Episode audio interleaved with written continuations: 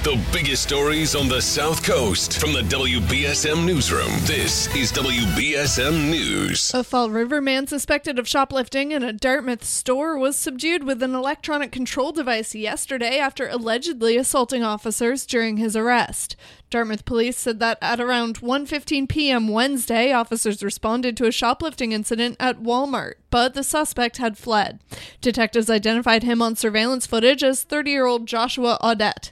Police said later that day detectives saw Audette riding as a passenger in a vehicle on State Road. They said Audette resisted arrest and assaulted three officers.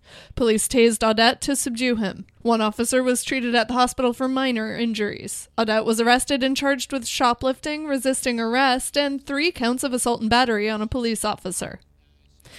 Businesses were evacuated and a highway closed for nearly an hour this morning in Wareham as fire crews responded to a leaking gas main. Crews from the Wareham Fire Department were called out to the leak near Atlantic Boats off Cranberry Highway at around 8:20 a.m. Thursday. According to a release from the department, construction workers struck a gas main which ruptured and was actively blowing gas in a situation described as quote very hazardous. Firefighters evacuated nearby buildings, and Wareham police also closed the highway in the area. Officials said gas company reps were able to secure the leak within 30 minutes, and the scene was cleared within the hour. No injuries were reported in the incident. A Taunton man arrested last year for stabbing another man in New Bedford will spend three to five years in state prison, according to the Bristol County District Attorney's Office. 43 year old Charles Summers pleaded guilty on Tuesday to charges of assault and battery with a dangerous weapon. In August 2020, New Bedford police were flagged down by people on the sidewalk on County Street at 1:35 a.m.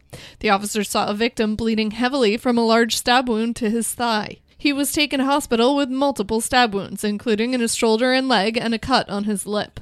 A Bristol County Sheriff's deputy later found Summers not far from the scene with blood on his shirt and shoes. In sports, the Red Sox will look to recover in Game 6 of the ALCS tomorrow night after dropping last night's game to the Astros. The Celtics will be going up against the Raptors tomorrow night after falling in the season opener last night to the Knicks, while the Bruins will be facing the Sabres tomorrow after losing yesterday to the Philadelphia Flyers. Now for a look at your local forecast from ABC6. Thursday afternoon, a mix of sun and clouds, warm and breezy, lower 70s. Thursday night, partly cloudy skies, overnight lows in the upper 50s, breezes continue. And for Friday, mostly sunny to partly cloudy skies, mild highs near 70. Watch ABC6 for my seven day forecast. I'm meteorologist Tim Studebaker on New Bedford's News Talk Station 1420 WBSM. I'm Kate Robinson for WBSM News. Stay up to date with New Bedford's News Talk Station 1420 WBSM and get breaking news alerts and podcasts with the WBSM app.